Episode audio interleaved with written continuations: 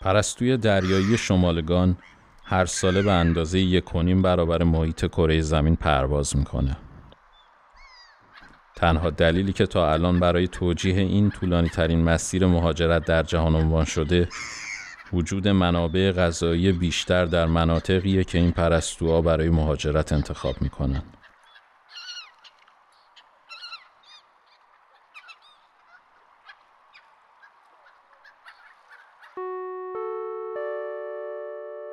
این پادکست درباره مهاجرت نیست.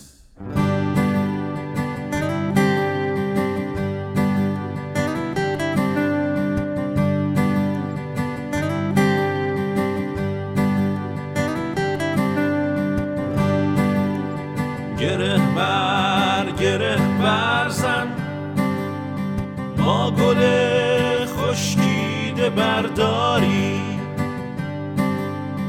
دفتین به چهره پرخون کن.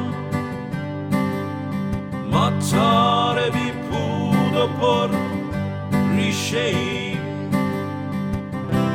جام استن خام از